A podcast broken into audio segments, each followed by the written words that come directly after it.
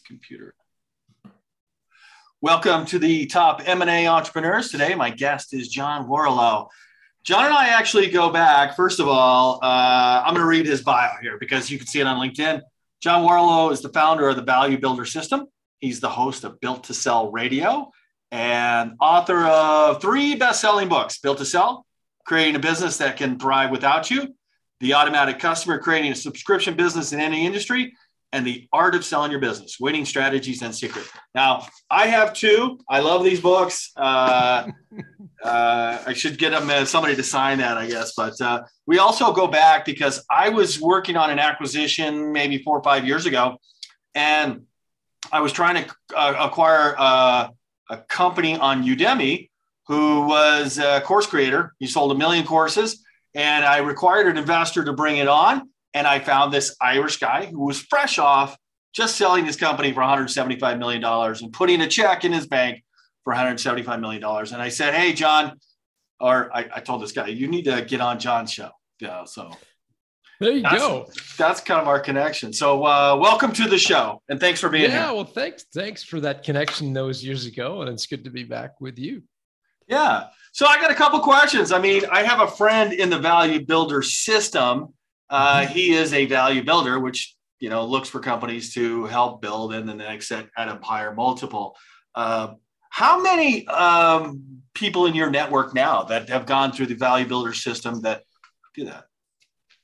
Yeah, yeah, sure. So, so we give you a sense. Value Builder, we license it to advisors uh, who want to build out their, uh, you know, their their profile in in the exit planning space and we've got uh, more than a thousand advisors now around the world that do value building, and uh, yeah, they they they license our our tools and and content, and it helps us get our message out to the world.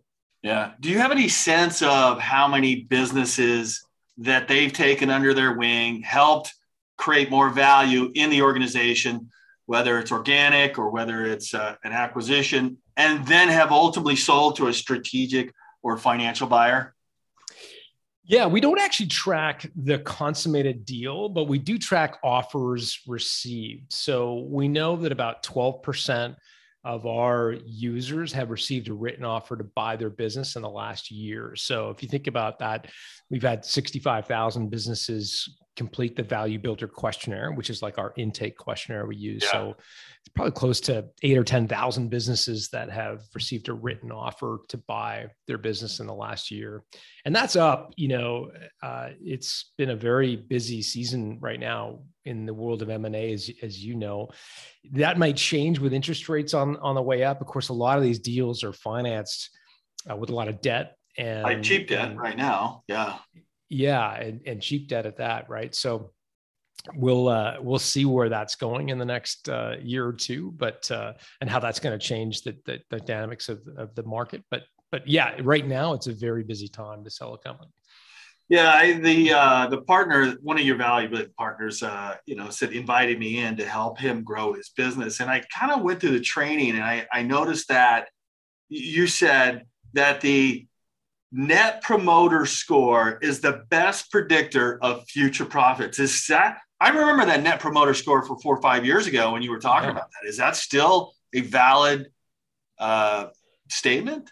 Yeah, it's it's one of the ways that acquirers evaluate a business and its potential, right? So, yeah. so obviously, as part of a due diligence process, most acquirers are going to it's going to try to measure levels of customer satisfaction among the customers of the of the company they're looking to acquire. And if they're looking to acquire a company that's in distress, they would expect those numbers to be low. And if they've got suggestions on how to improve that, then they are obviously bullish on their ability to make that improvement. Where a lot of acquirers, in particular private equity companies, uh, use something called net promoter score as a way to make an apples to apples comparison between potential acquisitions. And it's it's it's simple as a technique. So for those of your listeners who don't necessarily know that acronym or have never heard that that term before it's called net promoter score. And basically what it it does is evaluate uh, a, a, an acquisition a company's satisfaction levels with its customers. And it's based on a simple question, which is on a scale of zero to 10, how likely are you to recommend this to a friend or colleague? And it was developed by a guy named Fred Reichheld. And what Reichheld discovered was that the typical questions we ask on these customer satisfaction surveys are, are really not predictive of the future growth rate of the company.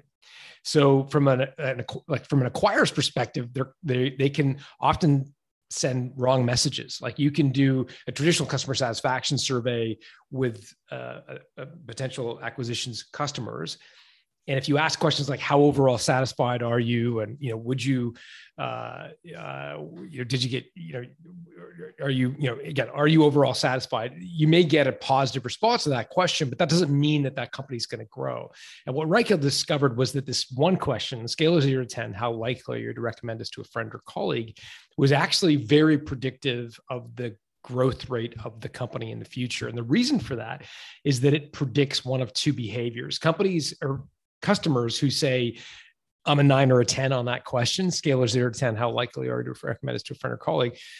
The people who give you a nine or 10 of that are likely to either one, repurchase from you, or two, refer you. And so that's what makes that measurement so predictive is because not it's not the net promoter score in and of itself it's because it predicts those two behaviors.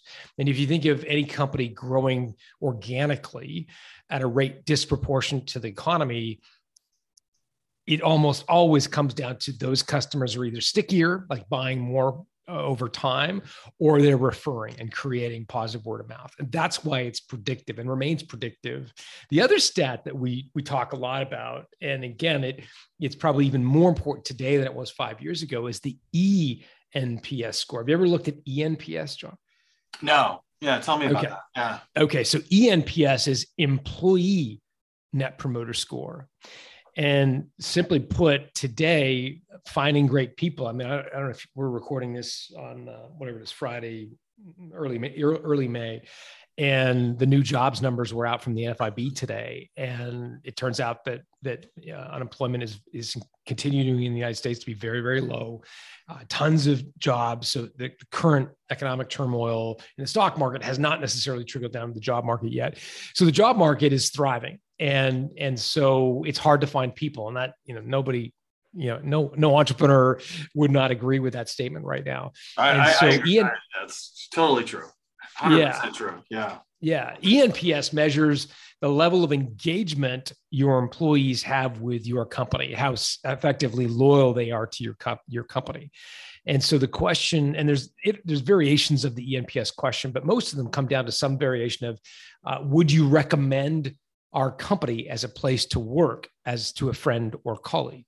Would you recommend our company as a place to work to a friend or colleague?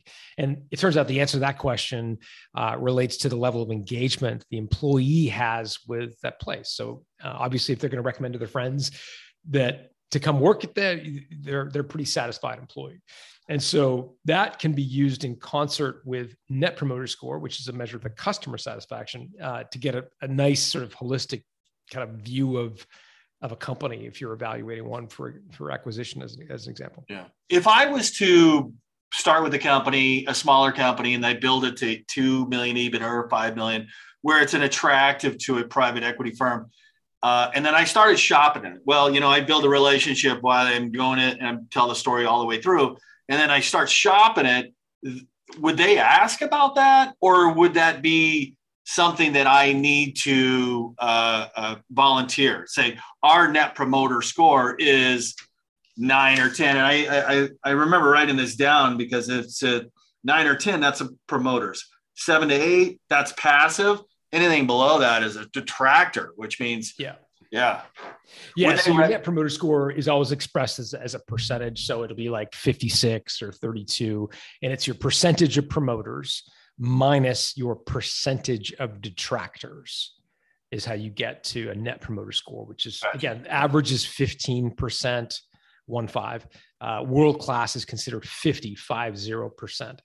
And so if you are in the luxurious position of having a 50% net promoter score, uh, I would put it in the teaser. I would put it in the CIM. I would boast about that from the mountaintops because for a lot of private equity group investors, that's going to be a, an attractive uh, data point, just like your gross margin, your revenue, your profitability. I mean, it's a very sexy number.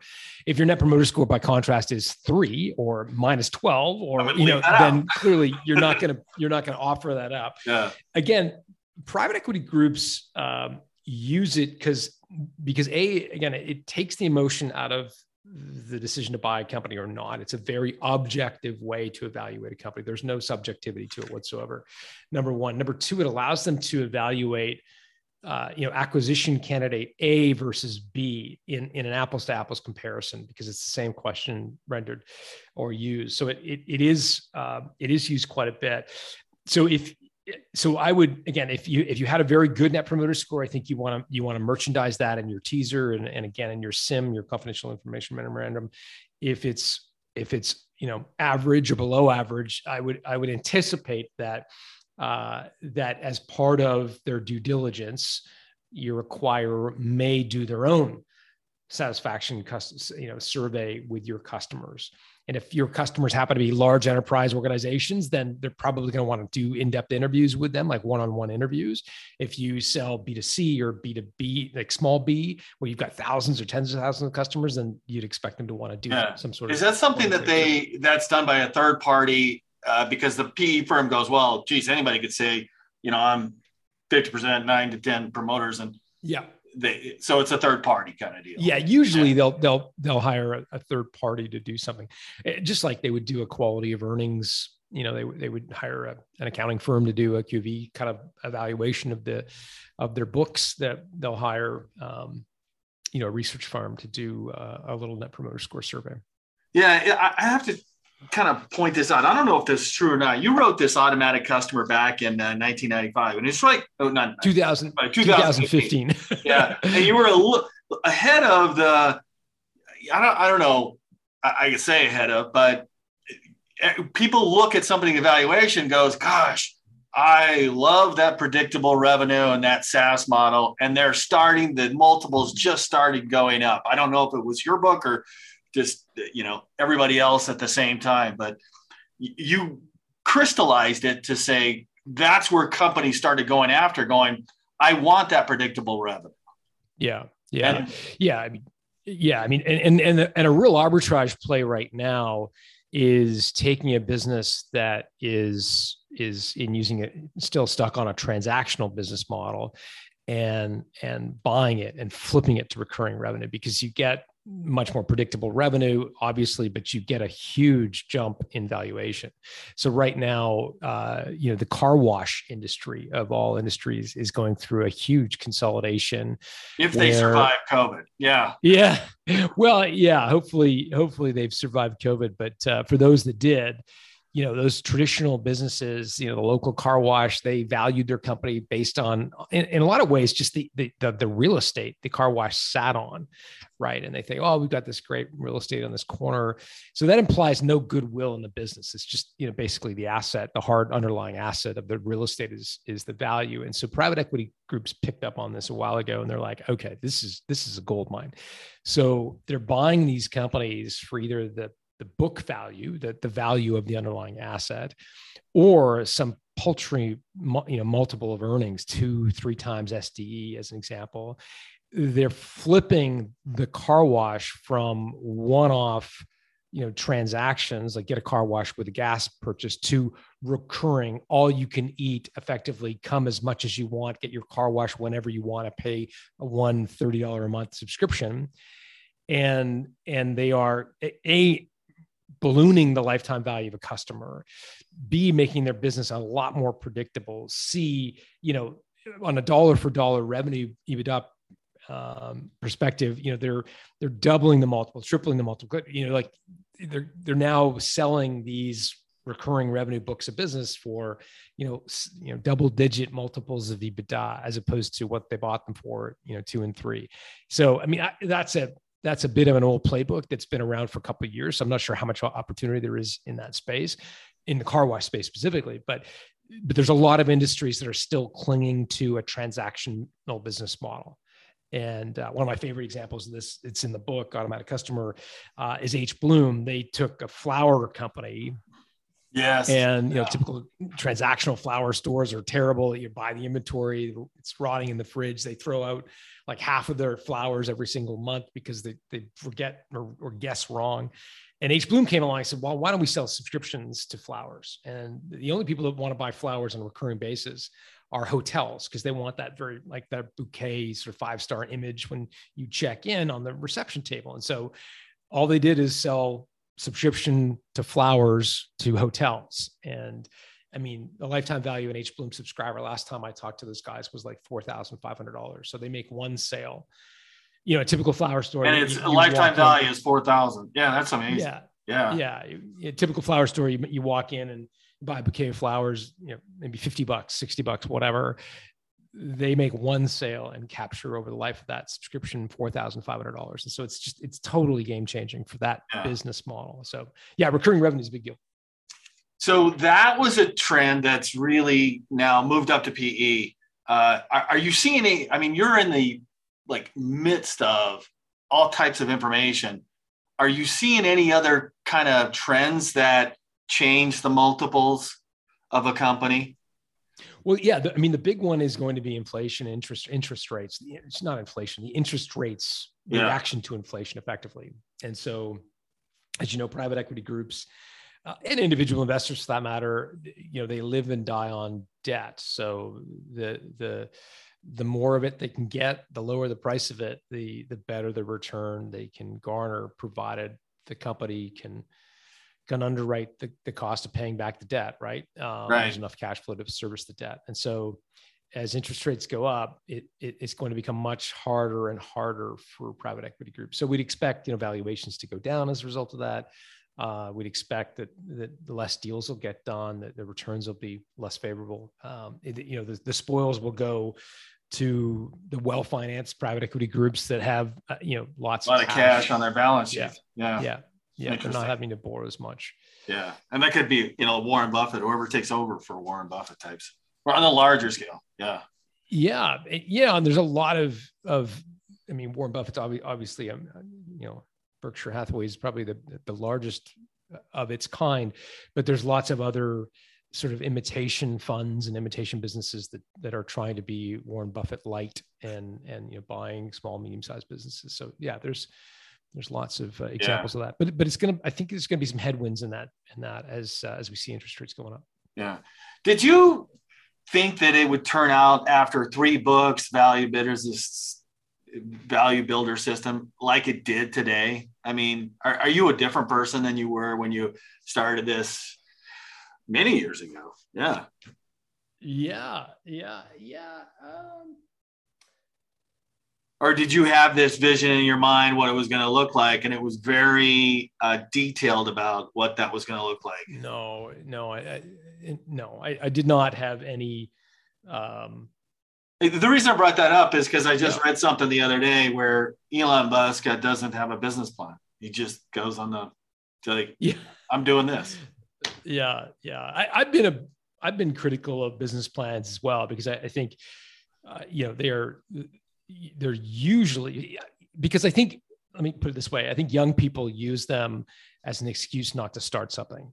Uh, so they invest all of their time in writing a business plan because they they think that's the right thing to do. Whereas what, in my view, a young person should do with with very little to risk, you know, no no mortgage, no kids to feed, et cetera, is just do it. Just get in the marketplace and try some things and see what sticks once you've got some real world data about what you've built or what you could build, then by all means you can start to put some numbers together and some forecasts but but what i see is the inverse. I see a lot of people sort of you know uh, obsessing over every line in their business plan and every you know how, every every number in their spreadsheet. And of course all of them are just fictional until there's actual some real world data. Real world uh, so, actionable. Yeah yeah. I heard a, a, great story recently. A company called Hush, actually Toronto-based guys, two guys uh, started this company, and one of them worked at a summer camp for disadvantaged kids and kids that have developmental disabilities. And the, at the camp, they used um, heavy weighted blankets to uh, allay some of the uh, the anxiety these kids had. So these weighted blankets are like for sleeping, and they make they just make you feel more comfortable because they provide a little bit of weight without suffocating you. Anyway, he w- looked at the quality of these these blankets and they were just kind of poorly made and, and shoddy manufacturing foreign manufacturing and so forth and he's you know, like we could do these better make them out of better materials et cetera and so what he did is put together uh, a little Kickstarter campaign. And he had some friends from camp and so forth. Long story short, he sold 5,000 customers, 5,000 unique people to buy these blankets in advance. It totaled, they were know, between 100 and 400 dollars, depending on what size and style you wanted. He got a million five pre-orders for these blankets before even starting the company. 1.5 million dollars of startup that, capital that, from customers. That's demand. Like let keeping demand in yeah. front of your skis, right? That's exactly right. And and didn't have to give up a stitch of equity in order to build the company. And I tell you that story only because you you know you talk about business plans. You know, that's a, that's an entrepreneur. That's somebody who identifies an opportunity and and creates something out of nothing. And and and and I think you know these folks who spend a lot of time on their business plans and kind of years and years go by it, it's just not well time it's not time spent well spent what you need is market data what you need is get out there uh, tell the world about your product and see if they're interested do you take uh, participation in any of the deals that come through your kind of the deal flow that comes your way or are you occasionally I, yeah. I mean it's not our business model uh, i do some personal uh, investing that that is uh, uh, that sometimes I'll hear about stuff that is either through my network or friends or whatever, and I, I do invest personally in some deals, but but no, it, that's not part of the the kind of value builder model. Yeah. Uh, that's not uh, that's not our sort of. What's it's more what kind of, going through your career? You built three books and the, the value builder system, the, the the podcast. You have created an audience, which is you know what we teach today create the audience productize monetize that audience and whatever product or that looks like i mean what advice would you give somebody today starting says i kind of want to do what john warrillow does like it but it in a different industry uh, interesting so i just did a uh, I do this. You, you, mentioned the podcast at the beginning of the show. So it's called Built to Sell Radio. I just did an interview with James Ashford, James is the guy who built Go Proposal. So Go Proposal is a little software that accountants can use to better create faster proposals. Very simple add-on that accountants can buy. Built it up to a million five in British pound turnover, sold it for a healthy eight figures. So great, great story. James is a prolific entrepreneur. Eight? The reason I tell you this, what's that? Eight figures. Yeah, yeah. I think I so, got that email from you. I'm on your email list. Yeah, do the math on on that. Uh, in terms of multiple, it was a very very lucrative exit. What I the reason I I I raise it is that James started his company with a personal brand, and he didn't have a lot of money. In fact, he had just come out of a business failure, so he had effectively no money. But committed to using social media. He said, I'm going to, you know, I've got an expertise in sales and marketing, so I'm going to create these videos. And he created a video a day for, you know, years. And that was how he built Go Proposal. And and I and he also then, you know, used that YouTube channel and parlayed it into a book and a course and like, you know, all the classic sort of assets and extending things that that one would do if you had an audience. And I, I asked James, but but James, I mean, weren't you creating a lot of owner dependency because all of your sales and marketing came from you personally, and so you know your business isn't worth very much if if if you leave.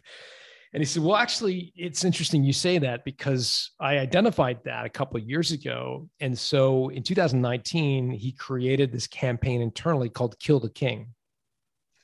And what Kill the King was." Was a an internal campaign for his employees to take over as the social media advocates for his company.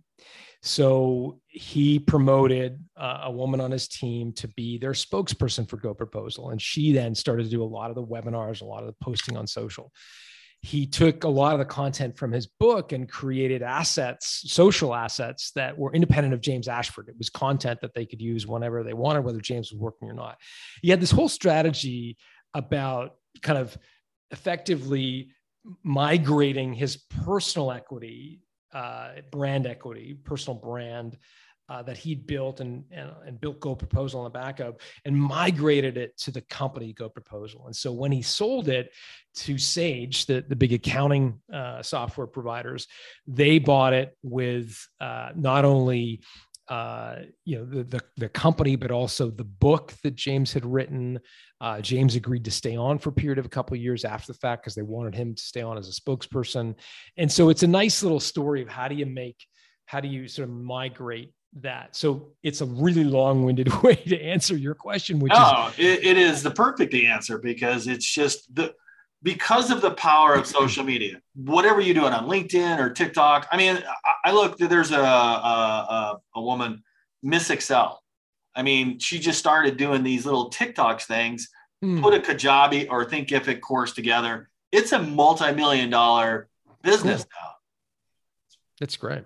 Yeah, yeah. And again, there's lots of those stories out there that just I, I, would just caution folks that if the goal is to build a valuable company that you could one day sell, you're going to want to migrate that personal brand equity to your company and be really thoughtful and proactive about that. So you'll notice if you you sort of follow Value Builder, uh, Value Builder is our uh, our company for advisors. We license to advisors, as we mentioned in the beginning. So Sam Mendelson is the president of Value Builder. He's got a social profile. He, you know, he promotes and pushes things out under his personal name. Value Builder has a bunch of channels that are out there. And so while I, you know, do my part to help support it, uh, you know, the the stuff I do is is is hopefully independent and, and, and intentional intentionally independent of value builder. So it's uh, you know, it, I, I'm hopefully doing my part to support. You're doing the, the extricating yourself. You're trying to do that. Uh,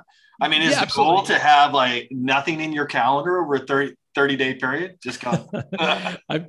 Sam does a lot of the hard lifting, so I, yeah, you know, I, I do have a good, a good, uh, good amount of free time, which I, you know, I value, and and and obviously that's part of the message of Built to Sell is is that once you structure a company that is not dependent on you, you don't have to sell it. You can certainly just continue on as I do as a as a you know an interested shareholder, as opposed to uh, you know the day to day operator of your company. Right, so that's right. that's, um, a, working that's above. I, have heard the uh, you know working in the business. Uh, yeah, the, Mike, the business, Michael Gerber. Then yeah, above the business. Yeah, in in on and above. Yeah, that's interesting. I've you want to work above the business. That's the goal, yeah. right? So everything you put into place, systems, whatever it is, it's above. Yeah, I think that's uh, that's a really nice analogy that I'd never heard of. You know, obviously heard of Michael, you know, read E Myth years ago, and oh yeah, the whole concept of in versus on, which is classic. But uh, but above is a cool twist on that as well. But yeah, I mean, uh, it's it's one of the reasons that building to sell, I think, is uh, is, is such an important uh, thing to do uh, because it gives you all of the the leverage you um, and and and the lifestyle as well that that you I think yeah. most entrepreneurs are aspiring for. So. so what do you guys do? What's a win for you as far as how do you celebrate a win? Is that somebody getting on your that went through Value Builder and then uh, it's on your show and you talk about it, or what's a what does that look like? Yeah i mean we, there's there's lots of different wins. I mean we'll, we'll celebrate uh, yeah we'll celebrate first and foremost an entrepreneur who who punches above their weight and and and has a great exit. So oftentimes they'll come on build sell radio and tell us about it which is awesome. And yeah. that's great. You know our our goal as a an organization is to level the playing field for business owners as they approach their exit. So it's our belief that today entrepreneurs kind of bring a knife to a gunfight as the old expression goes. They they know everything there is to know about their business their car wash their dental practice their car dealership whatever but very little about the process of selling it.